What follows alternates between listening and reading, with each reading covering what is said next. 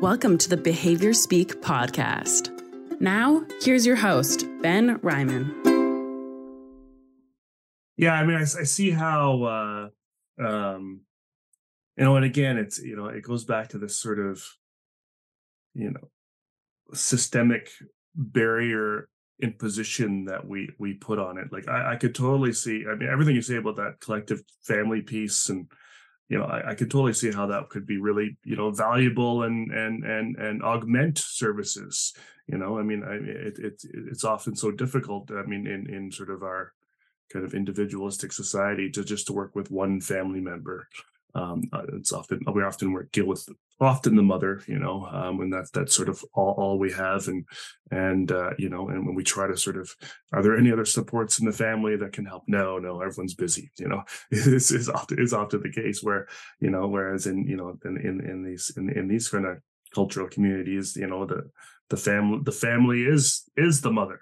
It, it's everybody is, is is sort of together on this but we we might sort of avoid we might say that's a problem we have to deal with everybody we have to work with everybody you know and and so it's really about sort of changing kind of uh, the way we're approaching things.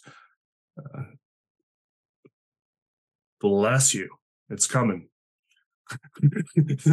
Everyone's watching as the the muted sneeze is formed. Um um so yeah so i i, I really like um you know uh, looking at things kind of kind of kind of from from from that angle. Um, I was wondering. I do want to get into sort of you know uh, the article at some point here, but I had a couple more questions uh, uh around some of the other barriers that you folk that folks were talking about. Early on, um, Luisa and uh, Mariela talked about sort of how, um, and, and everyone else, I think, to another to another, another degree, uh, their the work of their, the focus of their work has been working with the, the Latino population and the and Latino communities in particular, um, um, and and really kind of enjoying that work. And and and I, I think generally speaking, folks from the interviews I've done sort of around the world folks would prefer to have services from someone from their own culture from their that speaks their own language you know? I think generally speaking folks aren't looking to to practice english um, and uh, or whatever and and have that opportunity you know? They, they would rather be able to, to do that. And so you know but what we, what i also have learned from a lot of the interviews i've done is that there aren't enough practitioners to sort of meet that need you know? There aren't enough you know either and it's not even spanish speaking because i, I mean i know uh, interesting uh, natalia your article that we kind of touched on when when we when in, in our in our first interview you know around even speaking the same language um, doesn't necessarily mean you're going to be on the same page um, um, uh, because there's sort of all these other other sorts of pieces and that you know the, the non-vocal verbal behavior and some of those other sort of grammar and semantics and all that can can can really change communication. So just because I'm from Spain and speak Spanish doesn't mean I'm going to do well working with um, someone who's um, uh, not.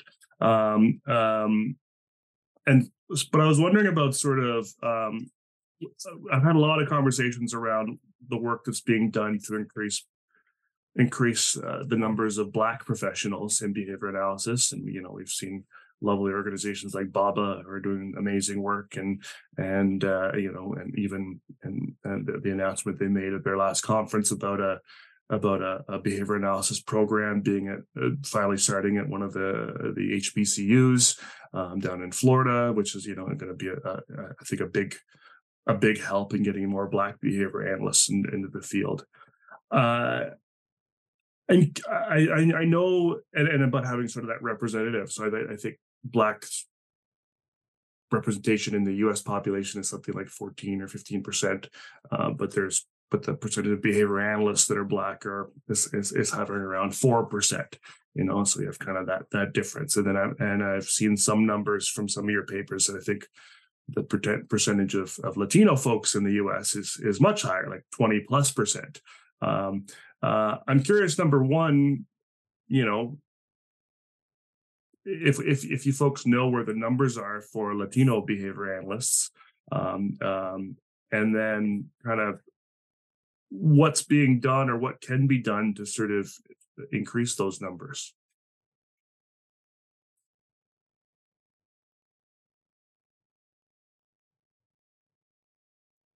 I don't know about the numbers per se. Um, I think we might be in terms of which um, I learned this term from Dr. Marlisha Bell of we're not the we're the global majority mm-hmm. BIPOC, uh, right? Uh, individuals that I think in terms of the numbers with like the with the BACB, I think Latinos, Hispanic Latinos are the largest, you know, global majority um, population. I don't know how to frame that, but um, minority, however we want to say that.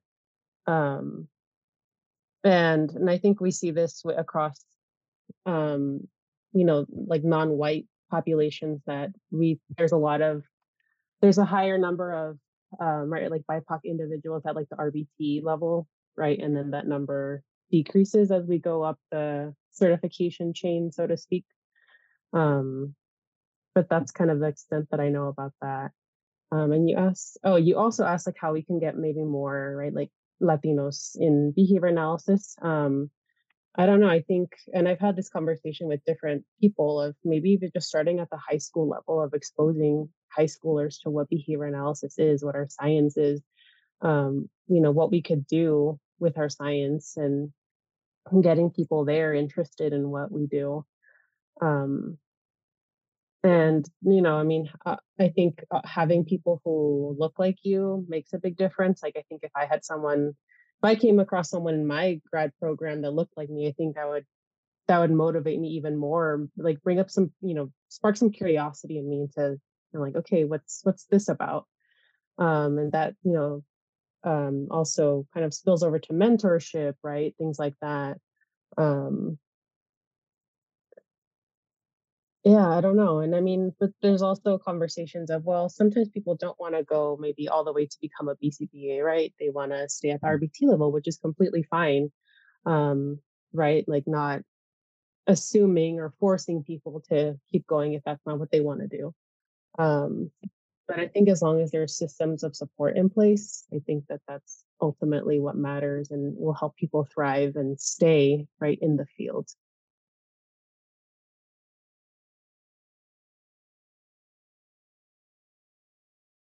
I think, in addition to that, uh, I have to say that uh, more efforts can be made to promote uh, international students uh, from Latin America in graduate programs in the US.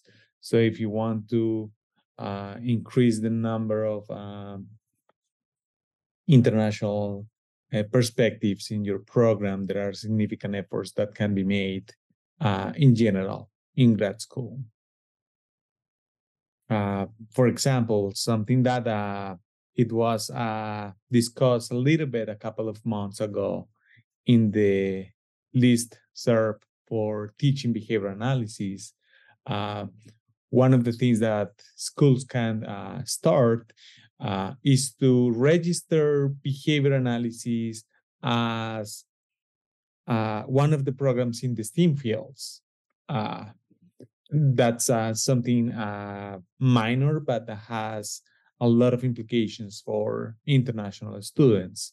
So just checking with the International Center of your university and check if your behavior analysis program is registered as one of the science fields. And they will tell you what is the paperwork to fill out, and that will significantly uh, affect your international students. Uh, so things like that can be made to promote engagement uh, of Hispanics, Latinos, and even from our regions, uh, and increase diversity in the field. I love that, Sebastian, and and just wanted to really touch on what we spoke before. That even if we were to encourage, you know, um, Latin American, you know, students to come to graduate programs, then a change at the systemic level like more specifically the schools and the graduate schools need or would need to stop the nonsense about making all these nonsense requirements that feel unachievable. Um, again, it's like the step by step thing. Yeah, I mean, I guess for grad school, the check off list is much more specific and yet when you read that you're like i will never go. I will never go to united states and study. This is impossible. I can't do that. Because it seems way too way too much. Now i do understand. I am not saying now probably people are going to be like what are you saying about grad like grad schools? But in reality is there are requirements that yeah they need to be in place but there are also a bunch of other things that it's almost like they increase it's almost like think of a ladder right? A ladder. So think of the people who have the language who have you know or who have come here for other experiences whether they're tourists or whatever else. But think about coming here or, or, or being in your country and then trying to you know to get to all these levels of the ladder. They don't have even the the basics over there or even an understanding of what that's going to imply in terms of um like even immigration visas all these kinds of things. That is like even probably the first aspect and that is so difficult uh, especially at least in Colombia, it was difficult back in the day. I, I was denied the visa to come to study like a million times, and my husband too and until we finally were able to and um and anyway so that's one thing but it's like when there's no the right support and the requirements from the grad school are applicable perfectly applicable to you know to predominant culture then how people from other countries can can climb the same ladder with the same ease right? So I, I don't know if i am making myself clear but it's there needs to be other other adjustments or policies in place requirements that instead of making you know the entrance of these you know latin american people here uh, impossible they should make it more accessible. And and yes and so that is why i was talking about sometimes the nonsense about requirements that are are beyond and also that when you read that you just think I don't even know how to get that. And what if it doesn't work? Then, then what are my options, right? And like it's again the description and the step by step. This is this is a support how we can make it accessible and actually compelling, you know, like or enticing for people to come. Um, yeah. So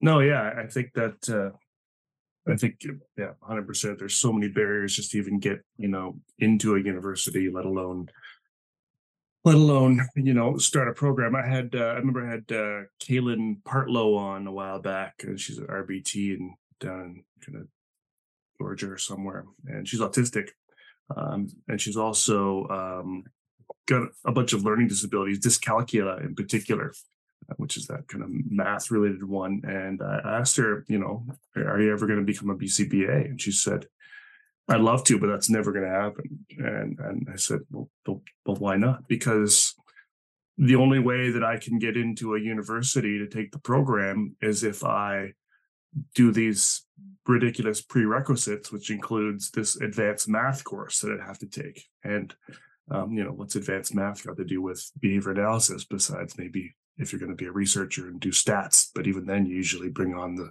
the stats guy from the department to kind of kind of do a lot of that for you anyway.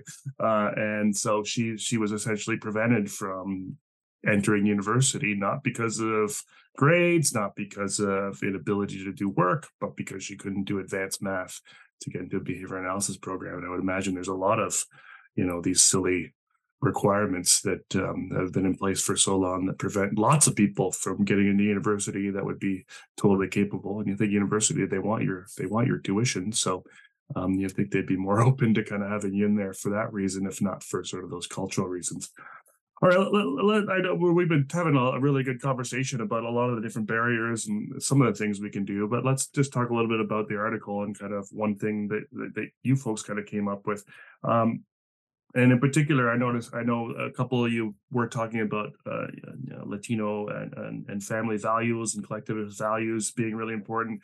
And again, going back to your comment uh, near the beginning, Patricia, about how uh, it's often uh, their own thoughts um, that that they're the problem and they're having the problem, and so I can see how um, uh, uh, you know, especially with so many of you going to UNR as well, uh, I could see how uh, uh, you know ACT seemed to make a lot of sense as as something to that that might be uh, uh, applicable here. So uh, maybe I just outlined it, but um, what was the reason um, you, folks thought that this might be a good way of, of, of providing services to families?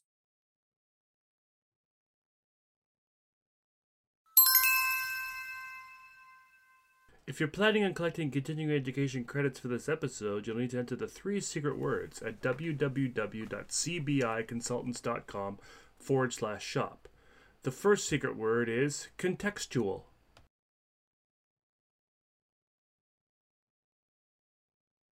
Well, can I just start? I think there are many, many aspects, many mm, points there, but sure. but I think we've spoken uh, and, and, throughout the conversation about uh, a compassionate view and the accepting part. So I think um, that's that's would be the basic for practitioners to to gather really uh, an understanding of where families are coming from and um, accept and you know further more than empathy, uh, we need a compassionate view of the situations and deeper understanding where they're they're coming from, what it, it means to have a child uh, without a diagnosis that they're struggling with, that they don't know much in a in a in a mm, in a in a culture that is unknown to them, um, with all the stressors that that we know. So um, I think that is uh, an essential part um, to have that um, that softener view that even though we are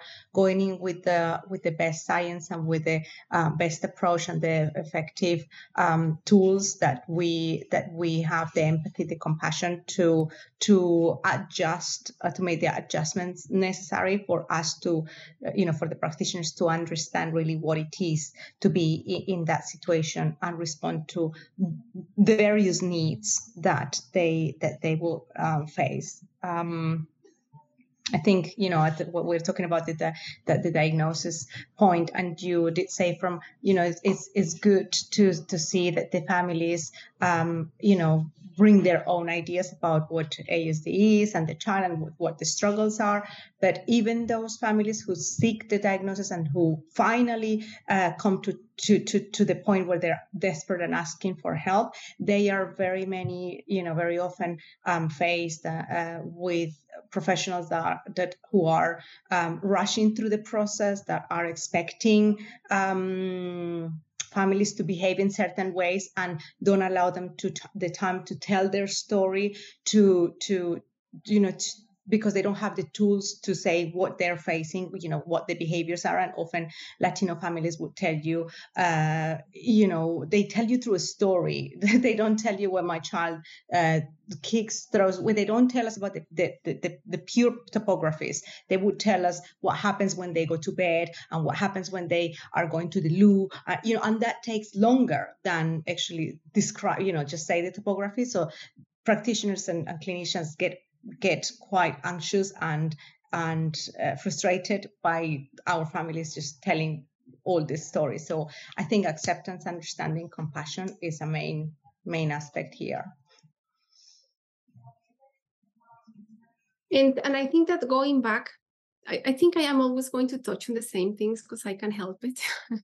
but um, but if we if from an ACT perspective and, and, and more philosophically speaking from an interbehavioral perspective, we want to understand the behavior of the person in front of us in context, right? In interrelation with their biology, their culture, their history, their, you know, absolutely everything, but also yours as a practitioner.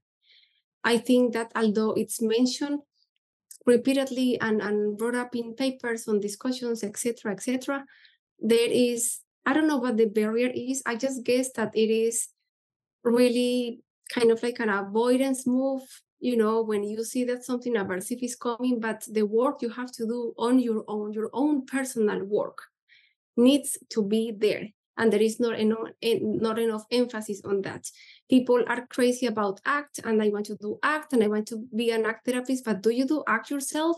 Do you go to therapy yourself? do you do the work yourself and it's not happening so it becomes like a like plugging in you know things here and there in outlets where they see it um so there is a disruption there is a disconnect there is a disconnect. And and when when the practitioners when practitioners don't do their own work or they don't know what it looks like or what it feels like to do this work how in the world are, are they going to make it work for the family when they are so far away from that you know from that experience? So i again you are part of the context of the person you are working with so you can't deny or erase or put in the second burner of the stove yourself because whatever you do and say and how you use language is gonna generate an impact on the person but it's also is giving you the data that you need to do something different you know? Um so yeah just to close it here that emphasis on the practitioner as context um and without it there's nothing. I mean not to be pessimistic or to be annulative but there's nothing. I just don't i just don't see it. Like it's like um like having a um, I don't know, like throwing a spaghetti at the, at the wall and hoping that some of the spaghetti sticks to the wall and it's like a guessing game. And and it's only yeah the spaghetti at the wall but you don't even know how you're moving your hand or you're not feeling the spaghetti and is it like sticky enough to stick to the wall so that work needs to happen practitioners need to to do that so this is not for the families this is not to make families do whatever they want to do this is not, I'm going to do ACT because families, they are non-compliant. Or they are doing, it's not, it's not that, it's letting go of those agendas, but to let them go, you have to be aware of those. And to be aware of those, you have to do work on yourself. And the self-awareness in practitioners, I see really scarce, honestly. And so anyway, that's it. I, I that's it. yeah, I totally agree that uh, in my in my view, for an organization that is receiving uh, clients from a different culture, uh, some value clarification within the uh, therapy teams is encouraged. So if you engage in value clarification for each of the members of the team, uh, will help to approach that family in a different way. So, uh, what are your values as a therapist? What are your values as a BCBA?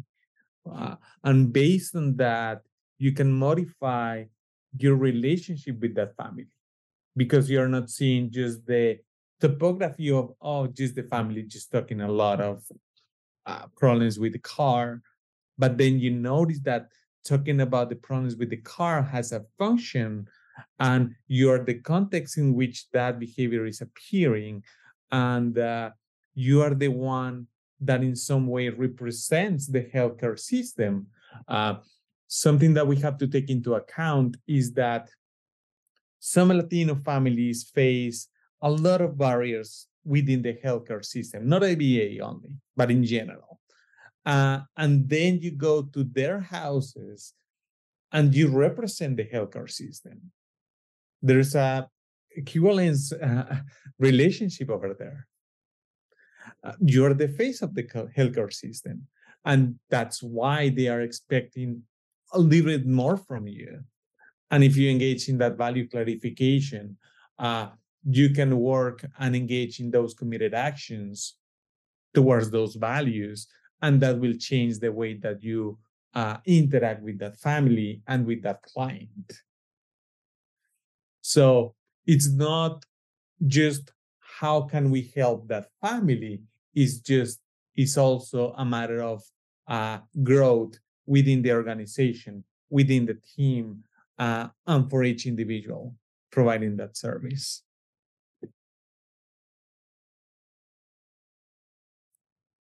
And like touching on the point of values, just as you know, the other, you know, aspects or like repertoires, skills, however you want to call them, in ACT, it is again listening with curiosity, right?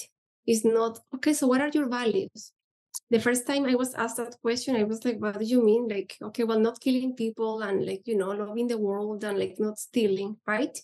So like, like it's really getting into like how do you ask again the questions and because i'm sure that if you have been asked a question probably you have also been confused you don't know what to answer and so the skill of reading for clients and and it is actually observing when the family is talking about something that they care about it is all of them all their stream of behavior not just the content of what they say but it is it's everything is their posture and their tone of voice and absolutely all the stream of behavior right?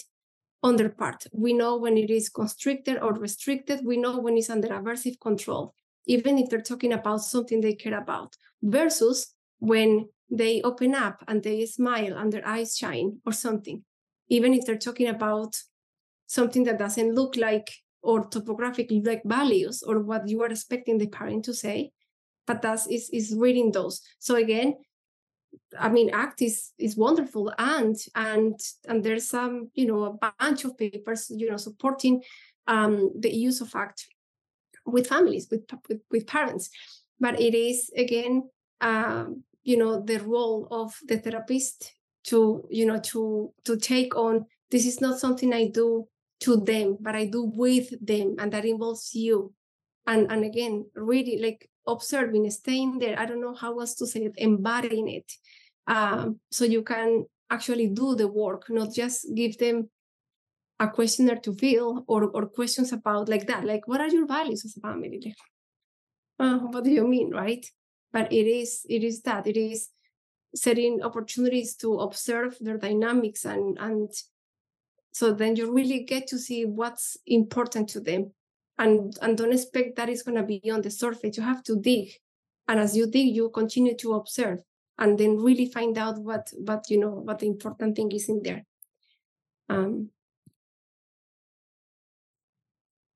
something that i have found to to be really helpful in in my work with with act and working with families that it's almost like the act piece because again as many uh, uh, mostly a lot everyone on this this panel has talked about you know the flexibility it offers and checking in on on our own values and the work that we have to do of, of the context that we're delivering. So taking that into perspective something that i i really enjoyed working with this is is utilizing you know almost like an act model with families separate from and not they're not separate but almost like a one-on-one with families. And that almost allows almost like built in the, those relationships right? Because we talked about earlier on of you know having that that sympathy with families. We talked about active listening right? And again those pieces it, it provides almost like that good model of of the, all those pieces working together right? We're not just going to go in and okay what what are your values? Right? There's there's that build up of getting families comfortable because act can be really hard to do with families if there's absolutely no rapport. It's especially with uh i mean with with any family but take into consideration latino families they're like what what are you doing on me? Are you doing therapy on me right? This isn't what i signed up for. So building that rapport can be so important and not and and how we frame things in the delivery with families too. So something recently that that we did with families is is working on mindfulness right? Being present uh, families uh, you know if you if you act if you know I, i'll always I'll start off with asking how families, right? Have you heard of of being present, present moment awareness? They have apps. Uh, some families have no idea what that is. Um, but then when you bring it into to context, and, and what I've done with families in the past is talking about, you know, bringing it into something that they may be familiar. And again, going back to how we have to look at, at every family so so unique and at this point i had built up a relationship with that family that i knew this family was active in their church community that they prayed um, so kind of bringing in those those cultural pieces things that were important to them and kind of weaving them in and adapting it to meeting those needs so again this uh, bringing in act i think allows that opportunity of we talked about of identifying those values, but how we're going to ask families to get to those values, right? Lining up a plan of, okay, those these are your values, but what are what are your committed actions, right? How are we going to check in on how we're going to get you closer to to getting closer to those values? So I think it's it it lays out a really good flexible opportunity as practitioners to utilize with families. Um, and I think that's that's why we feel that it's been so effective with with several of the families that that we're able to work with.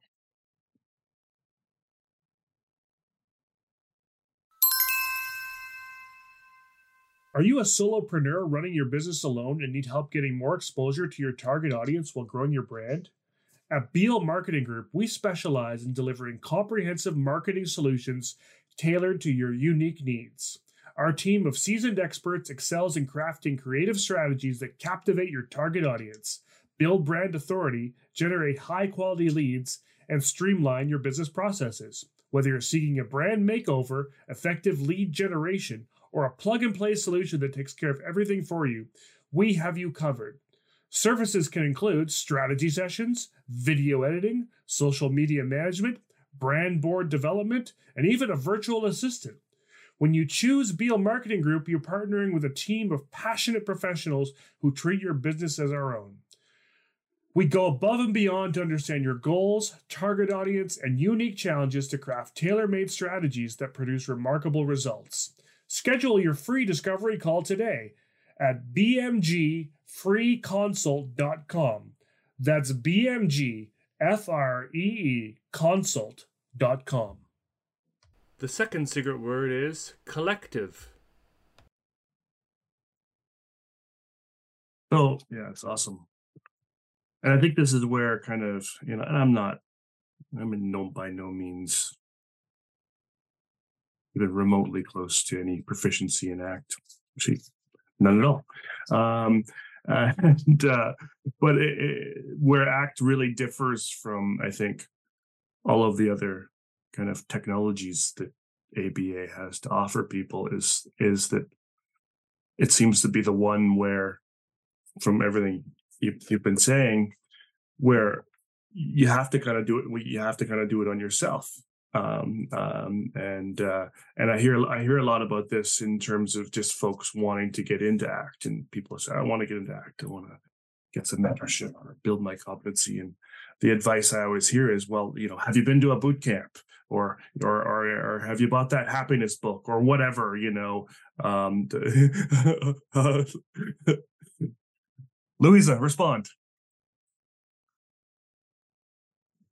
Are you sure that you want me to respond to that? I do, yes.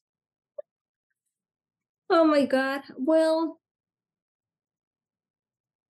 yes, that's what normally, that's kind of like the course of action. That's what we see happening in the field, right? Going to an, a boot camp and people experiencing some sense of what act means or might mean or might feel, right?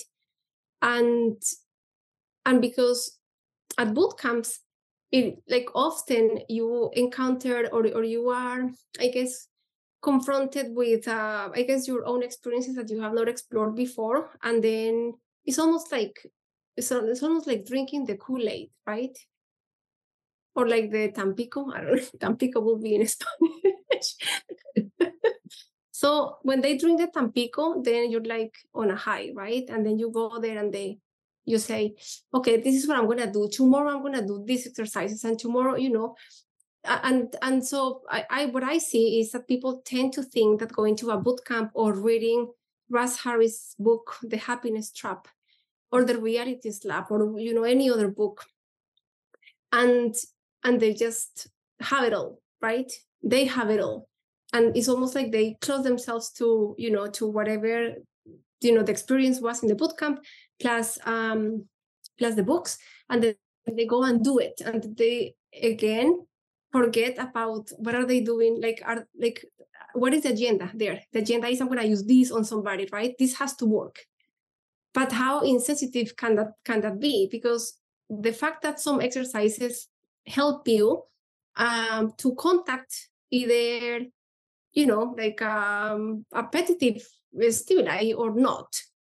You can expect that that is going to work or click as it click for you you know to do the same with families or with anyone that you work with. So um, i just say that that has to be uh, an ongoing training an, an ongoing work on yourself. One book will never do it.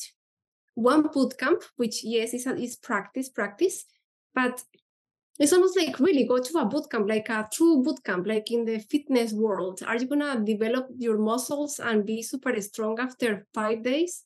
Of course not.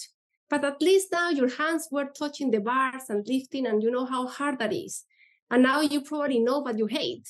Oof, okay, leg day is the worst. Or like, you know, you, you will know. You will know what your aversives and appetitives are but that's just the beginning. That is just the beginning. And a book of course a book will never do it because you really have to you really have to be in contact with the with the work on an ongoing basis in order to learn and also to expect that you're going to make a million mistakes.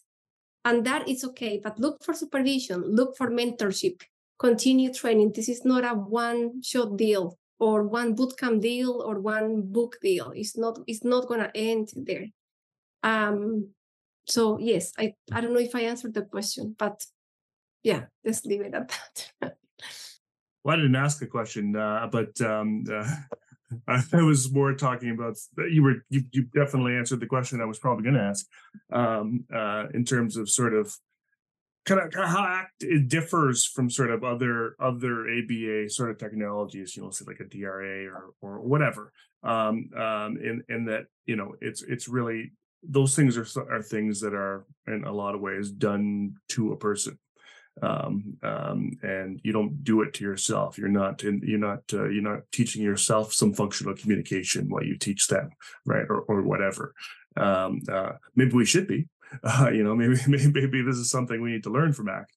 Um, but ACT is, is is is is as you say, Louise, and as I've heard before, it's it's a it's a constant um, um, self-awareness practice in a lot of ways. I, I, I interviewed a, f- a few folks about the ACT matrix a while back, um, and, uh, and, and one particular clinician who uses who has a lot of success using the ACT matrix. Um, um, um, to build sort of teams in, in kind of group home settings. But she says she said that every single time before that the meeting that she, she I mean she does a matrix every time she meets with a family um, or, or, with a with a group home t- staff team, but she also does one on herself every time before she meets with that team um, and us and does them on herself on a regular basis um, in order to sort of you know um, you know do everything kind of you're implying and I think that that's hard for folks to wrap their minds around in this field that they've got to sort of ap- apply the technology to themselves. Um, um, and I think that's kind of what, yeah. And sorry, Ben, and sorry because I answered another question. Yeah. You know, uh, but anyway, and now I'm going to answer the right one. Okay.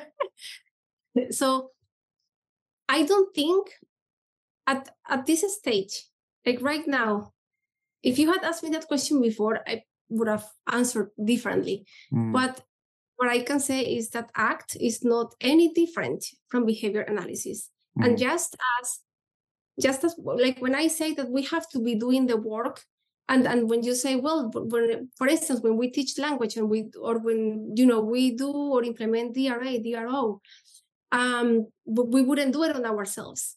But in fact, we are subjected to those contingencies of reinforcement, mm. differentially mm. not, right? Mm-hmm. But if we were aware on a daily basis, what if we were aware of what contingencies are playing here? What if, you know, what, what if we could pinpoint instances where, you know, DRA or DRI or DRL, you know, has happened, or any other principles, you name it, right? Same thing. If we brought awareness to that, trust me, we can point to absolutely every single principle of behavior analysis here in this conversation. And right. I don't see that being dif- I don't see ACT being different from behavior analysis and the principles of behavior analysis. So um, yes, so it's not different.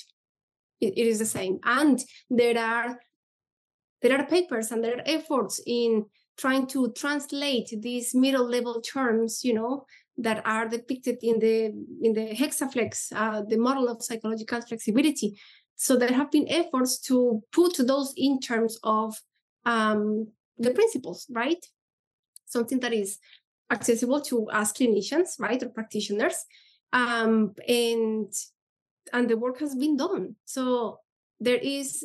It's just that the use of the middle level terms, are, although we know what the ben- the benefits or the advantages they are, um, they tend to uh, uh, drive us away from exactly what we're doing and and how and, and and to know if what we're doing is working or not right?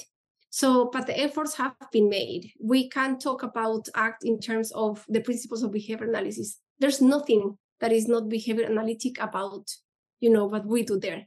But again the middle level terms throw us off and we think is something else and and you know something beyond you know that. So but it is not. Did i answer your question this time I, I don't know. Um, uh, I, I know what you're saying. I, like I, you, you did. Again, I don't even know if I really asked the question. So, um, but uh, you know, I think again, this is maybe just due to my, you know, lack of understanding of of, of act and and you know and maybe to a, a, lesser extent my lack of understanding of behavior analysis uh, but um, um, it just seems like act practitioners and act mentors those are those that are that are doing really good work typically any of you folks that have come out of unr um, um, really spend a lot of time talking about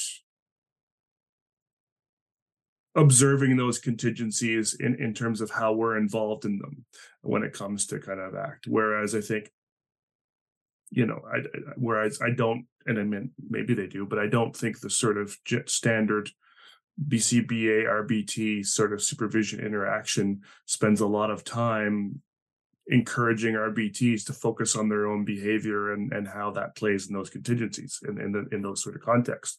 Um, and so, you know, I'm not saying I, I, think you're I, I, I completely agree that ACT isn't different in that it isn't different. It's just it seems like the practitioners of ACT are spending a lot more time focused on on on on that piece, um, which I think is really important, sort of across the principles.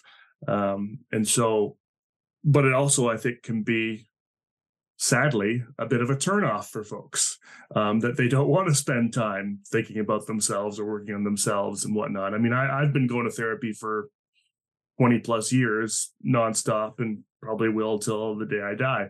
Um, um, and uh, and it's done wonders for sort of how I practice and how I do my work. Um, um, um, but I think a lot of folks wouldn't even think about it going there. Mariela, I think you had a you had a thought. Yeah, go. Um, I was going to ask you have you have you attended an ACT boot camp just yet? I, I have not. No. Okay. Are yeah. you are you do, no right or wrong answer? Are you interested? Are you curious? I'm interested and curious. I just uh, I'm just so far away uh, mm. from these things. It, it's access for me. I, uh, I, I I was saying to someone earlier. I, I went to BABA in June. It was the first conference I went to since 2012 um, uh, because I just I'm just too far off the map to to get anywhere. But yeah, I'd I'd love to go to one for sure. Yeah. Oh, and I and I like the feedback. I think Luisa mentioned of to keep going because the first time, and this was my experience, mm. you have no idea. You, you know, you don't you have no idea what you're getting into. You know, you think you're just going to go to a a typical ABAI conference, or, or you're not sure really mm-hmm. what you're getting yourself into and it's it's so different to anything else mm. and and it's it's hard there's like doing the exercises with yourself doing them mm. with strangers next to you mm. it's it's very difficult in that moment um and then yeah like like we're talking about like you're just after you leave there it is so it's one of the most tiring and draining things at the end of the day because you you learn so much about yourself you're you're actually doing that work, it's exhausting. And then going back the next day, you know, whatever that looks like. But then when you have the opportunity to to go again, now you have an idea a little bit mm. of, hey, I know what's going to happen almost. You think you know. You think you know. And then when you're you're doing those exercises again, it's almost because, you know, like Lisa mentioned, going back and, and continuing to do those work to do that work because you're you're again in a different phase right? You have different experiences now and and how that shifts. So i definitely encourage the the ongoing of, of attending those those boot camps because it is a really different experience too um, and something that I, I will echo too of what you mentioned of, of doing those those act matrices over on yourself. Something that i also enjoy doing is doing like the bullseye values exercises. Mm. so i to one identify where those values are what what those values are for yourself as well as where they lie on the bullseye because again even if you have those va- like your values can still be the same but in that phase of life they can also shift um, so I think that's that's really important to see it, and that's okay, right? Of you know maybe in, in this time this is more important, or things aren't are necessary. I'm not necessarily living my life to those values, and I think it's also good to to understand too in that context of where that family is too if we want to bring it back to that perspective too because even if you're working with with a family within a let's let's say 6 months so many things can change. And I think taking that into account too, of just how our own values shift in those moments, we also have to uh, have that perspective that things in families' lives can can also shift. So I think those those are where those those things can align and having that self-awareness of us continuously doing that work and and understanding where families are coming from too what act has helped me with is to um to acknowledge and to realize to, to help me realize how I show up in my work with with the families and um, and connect with the, the families in different ways because they are different. And so i need to um, get myself to a different level and and realize that i um, I am part of what they are experiencing. So whether my relationship with the parents is close enough, or whether my, you know, what what what I'm suggesting or how, how I'm coming across in my practice actually has a, is important. Has an it will influence the outcomes. So it makes me reflect how I am on that day doing what I'm meant to be doing with that specific family. So I think more um, that's in the professional kind of aspect of you know how ACT helps me connect with all the with with the families and with how I do things. Um, ACT aside, ACT has helped me, uh, you know, in my personal life to face my insecurities and my fears and my um, you know uh, thoughts about myself as a practitioner, um, thoughts about myself as a parent and as a migrant and as part of a different culture, and you know, in all those aspects. Um, but uh, you know, in in my in my practice, I also feel um, that acts act helps me put myself you know in in a in a different level but not necessarily in an inferior level. Like many of us or i i think you know many professionals who are um in in in a different culture will feel less equipped to talk about things and eh, you know to to families in that culture and specifically with the families in the uh, predominant of the predominant culture. So i think you know i i i have found a different voice in myself to to feel more secure in what I'm bringing to the family as well. So I not only work with with other fa- uh, Latino families where I feel more at home, but I can also practice and work with uh, families in you know the prevalent cu- culture. But equally, I would just be very aware of my own thoughts and my own feelings about how I can not be as efficient as you know effective as uh, coming across as, as professional as other practitioners might be like. And and dealing with those thoughts it's it has been hard for me. But um yeah that's what it has been helpful for. Yeah that that's awesome.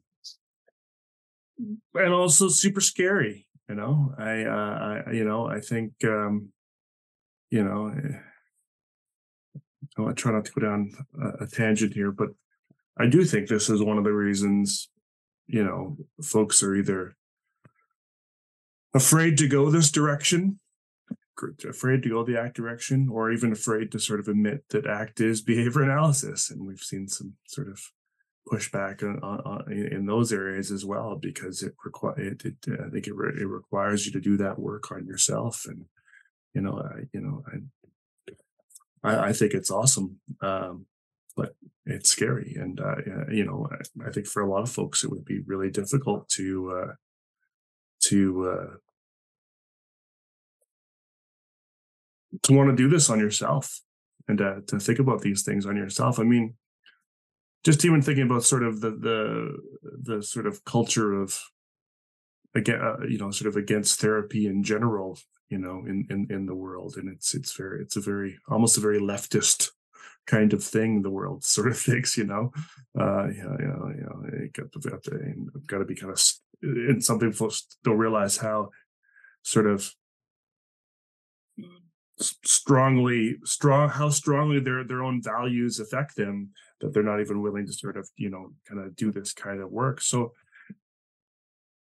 i think this i think it's it seems like an, an, an amazing approach to things but maybe maybe not for anyone has there is you know there's a bit of a, a tangent but obviously you folks are all willing to do this work and uh, and the results of the studies show that you know it, it it's uh it works really well with you know these populations and all populations. I mean, ACT as more RCTs than anything else, and they've crossed over every every possible you know sort of problem you can think of in the world um, um, and and act has been used really successfully to address it. Um,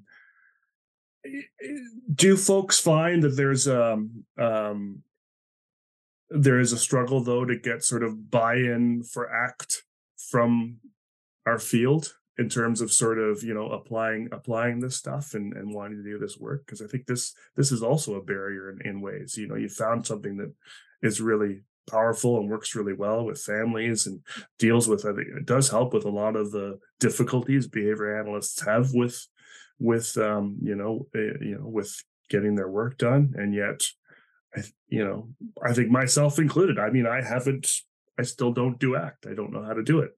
Um, um, why haven't I? What's what's keeping me from that? I think part of it is a fear of being vulnerable and having conversations with others about this kind of stuff. Um, I think that's what it is for me, anyway. Um, um, but also I think part of it is just laziness and, and some other things there. Um, it, like, uh, do do folks see that as a barrier for getting more folks to want to kind of apply this stuff to to their work? I I agree with you. Uh, I think it's uh, it's scary. I think it's difficult. Uh, historically, our field, uh, our verbal community has reinforced uh, some uh, engagement on rigid behaviors, in consistency, in being systematic. And that was in a relation of equivalence, in, in a sense, with hmm. the rejection of these uh, new procedures. So I completely understand that this uh, could be a difficult move for some of the members of our community. And I understand that it will be uh, really difficult for some of the members of our organization. For example, if I receive a client that may benefit from some ACT sessions, I can understand that some of my RBTs will be prepared for that, but not all of them. And that's something that we have to take into account. Uh, we all know that, for example, for the RBTs, the 40 hours is not enough uh, to consider that the RBT is fully equipped. Similarly, we cannot expect that just going to a boot camp will get you all the tools that you need to run ACT uh, with your set with your clients or even with your team. Um, so it's a it's an ongoing process. It's a process of personal uh, personal growth. Uh, but I understand that it will be a difficult move. Uh, I understand that it's scary. Yeah, absolutely. And uh, uh, something that you have to be aware is that as a BCBA, you need to identify what is the repertoire required to conduct some ACT sessions uh, and to identify what are the uh, weaknesses of, of your team, basically, because uh, not all the members of your team are equipped or are ready to engage in those behaviors. But I think it it is worth it. Is that how you say it? I think it. Yeah, I think it's. Uh, I think it worked if you if you engage in that behavior because uh, that increase your uh, psychological flexibility. That will decrease your uh, rigidity to rules that could be uh, non-beneficial for you and your clients. Uh, that will in some way may reduce the burnout within your team, uh, which is a common problem in the field, and that will help uh, in some way to take perspective uh, with some of the situations that happen on a daily basis. I will start with that. Yeah, I, I think that with ACT, it's a lot of unknowns. And I think maybe the field is just afraid of all these unknowns. Like, okay, well, mm-hmm. how we've never, we've steered away from private behavior, right? Things we behavior we don't have access to. So how can we objectively measure and observe, right? All these things. But I mean, like anything, things evolve, things have to change, the contingencies have to change. And I feel like sometimes our field is resistant towards that. Um, and I just I had these thoughts in my head and now they all disappeared before I was before I started talking. Um um oh gosh, I don't even know. Um I don't know, maybe it'll come back to me, but um I think maybe in general, right, in society there seems to be a little bit more conversations about mental health, you know, things like that. Um, so that, that suggests that there's a need, right, for that. Um, so our field should shift towards that. Um, and as one of the unique things about being a human is that we have language. And so we need to have approaches to address those things, right? I mean, our principles work on, or I guess I don't know, I don't know if I want to say work on, but they apply to, right? They can influence behavior of non-human animals, but we have thoughts and we speak. And so we need to have approaches to address those things. Um, so, yeah, I mean, there's a lot of maybe people think there's a lot of unknowns, but I mean, I think that's part of right science is we have to do things, figure out things, see if it works, if it doesn't work, um, and evolve.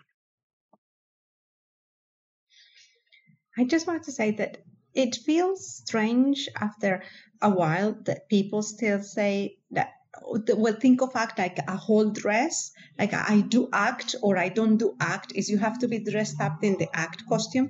And it's not really it's it you can you can't start by just realizing how you impact others how you know your perspective taking skills get to to, to the point where you realize that the families you're working with are perceiving you in certain way that might influence their behavior and might, might influence the trust or the level of you know commitment that they have. And even that um, i think for me even that point where you start realizing where I, I, how I present myself, uh, you know, white uh, clinician, uh, you know, representing the healthcare system, might, uh, you know, generate and motivate feelings of anxiety or fear or whatever else um, in this family when I knock at the door to provide services. That that just that consideration is already dealing with you know, addressing those barriers that the other the families have. And that's that's part of act. That's considering how you present, how others perceive you, and how you can influence their behavior by you being there, whether they perceive you as supportive or not.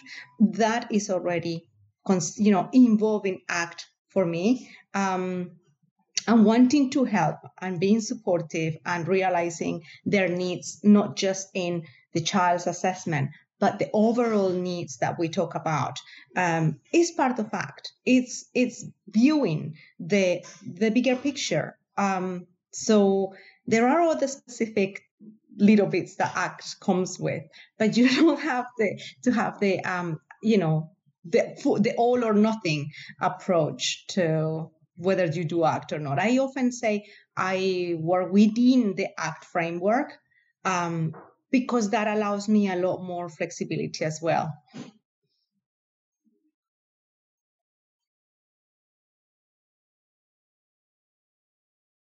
I I just wanted to say something and I think that even more helpful than act it is the you know the the philosophy underlying act and so in contextual behavior science, we talk about functional contextualism, right? And and that is much a much more you know broader approach than you know the traditional you know behavioral you know one like the for instance skinnerian you know way of thinking i think that part of part of the fear comes from talking about private behavior and overt behavior.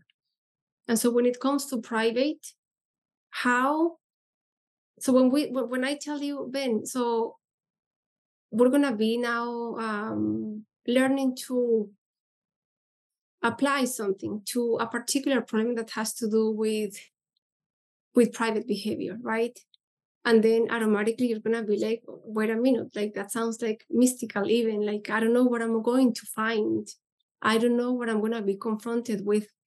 And um and so interbehavioral psychology the principles of interbehavioral psychology i think interbehaviorism has a lot of um important um applied implications.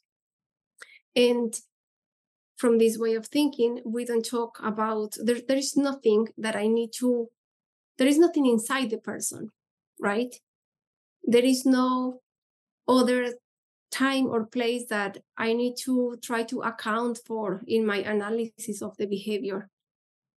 Your past is here, and everything you do here is your biology is here, your cells are behaving your behavior has been already shaped by systems and and other layers above that or or be, below right? And so when we I, I think that a philosophical standpoint is helpful in organizing the repertoire of practitioners. If we stick to a more linear more i guess you know three four you know even five term contingency analysis we might still you know come you know close to something that we are not used to working with and we're gonna be like oh no no, i don't think i i am fit you know to work with this i don't know how to work on on that right? But if we were to take you know the the unit of analysis as you know your inter behavior and the person's inter behavior right? In this interbehavioral field where absolutely everything is present is in front of you then then maybe i will say that there is no much organized organization of your repertoire about looking for things where they are not even there you know what i mean? So i, I don't know if i'm making myself clear but but so so i think that that and i don't mean to get into philosophy here or anything but but more than act is how is it we're under, understanding behavior? And i think that has a huge implication.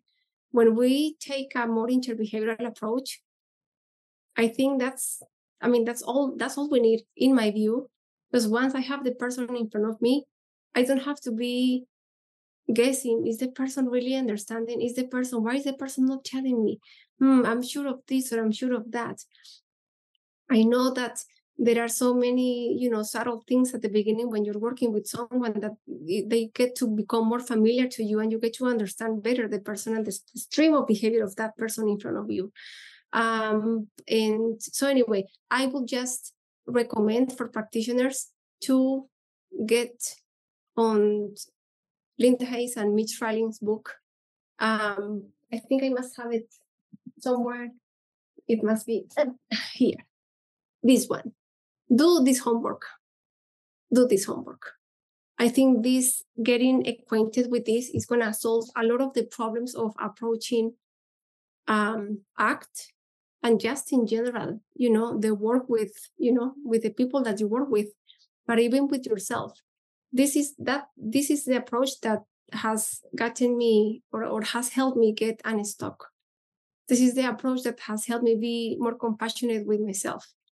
Um, this is the approach that makes me um, observe that and come to understanding that absolutely everything you do makes sense and and we might not know or have or, or, dissect the layers of context and the impact of those layers of context on your stream of behavior but they are there and although i cannot dis- dissect them i still need to account for the things that i am not i'm not able to access in terms of that information how were you shaped up to um, and relevant to this paper culturally, right? To respond in particular ways. Um, so yeah, that's my two cents. Awesome. Love it.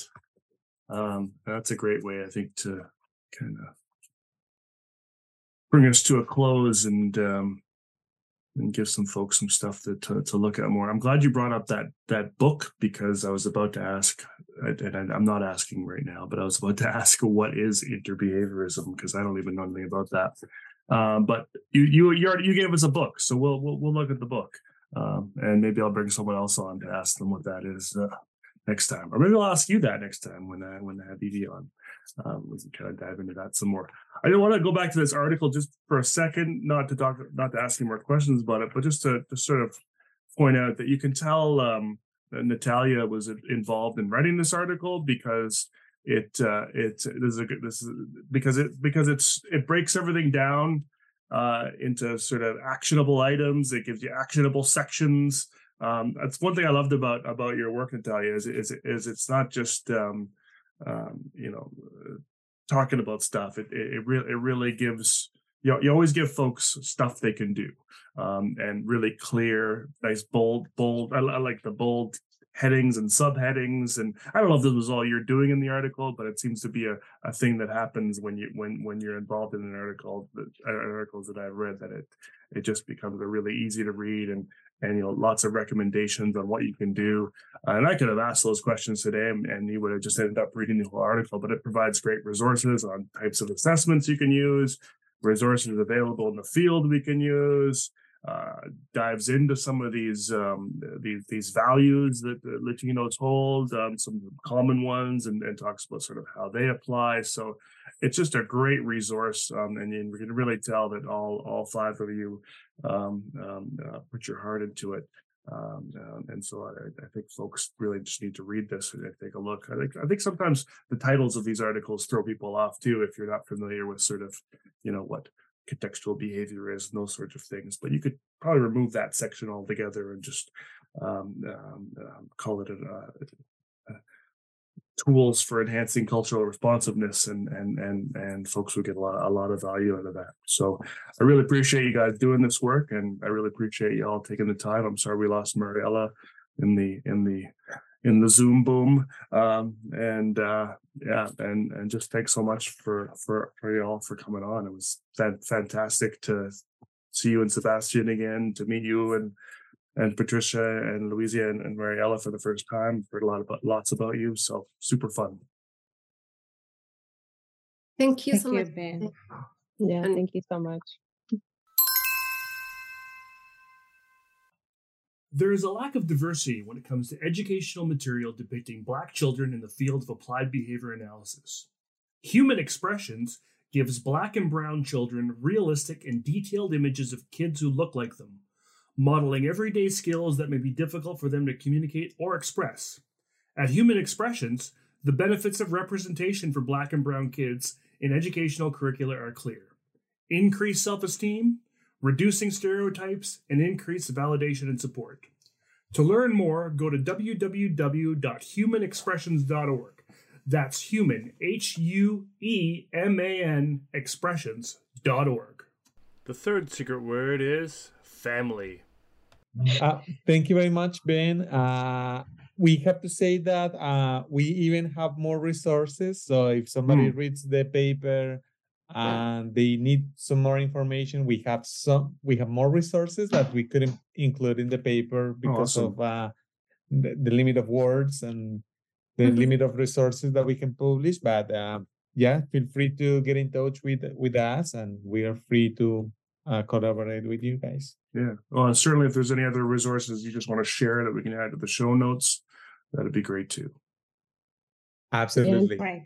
Thank you. Can I just say like one more thing? I'm sorry. Yeah, yeah, please. I, just, I think uh, one for me, like I want to kind of emphasize this message to when it comes to this kind of work of, yeah, we were talking about cultural values of a group, but um, I want to caution people to not read the article and just apply it to every Latino that they encounter mm. because we, you know, people people might not have those values or how they yes. act in alignment with those values might differ. Um, and we we do mention that in the article in several places of these values may come up. You know, we use it like the word may or might um, uh, because we can't, you know, lump people into a box just because they maybe come from one country or speak the same language or you know whatever it may be. Um, and that just goes back to the importance of right us doing the work doing the work on ourselves which would also right mean doing the work for the families that we serve. Um, so i just thought that that was that's important for people to keep in mind yeah, no, that's a really important point, and I think just generally across the board, uh, which makes these sort of cultural responsiveness types comp, types of conversations difficult, is that you always want to, you know, you you just want to get a list, you know, and and be able to take that and go in. But really, it comes down to just being, you know, intentional and curious, and and uh, and acknowledging your own biases and and uh, asking lots of questions um, individually but at the same time, sometimes some of these things are just helpful to know going in that, that these things could be in place. Um, and, uh, you know, uh, even as simple as, you know, uh, with some cultures, it probably doesn't hurt to take your shoes off every time you go in their house. Um, and, and you won't cause any problems. So sometimes those things are beneficial too. Yeah, really great. Great. Thanks again for coming on, everybody. Thank you. Thank, Thank you. you. Bye.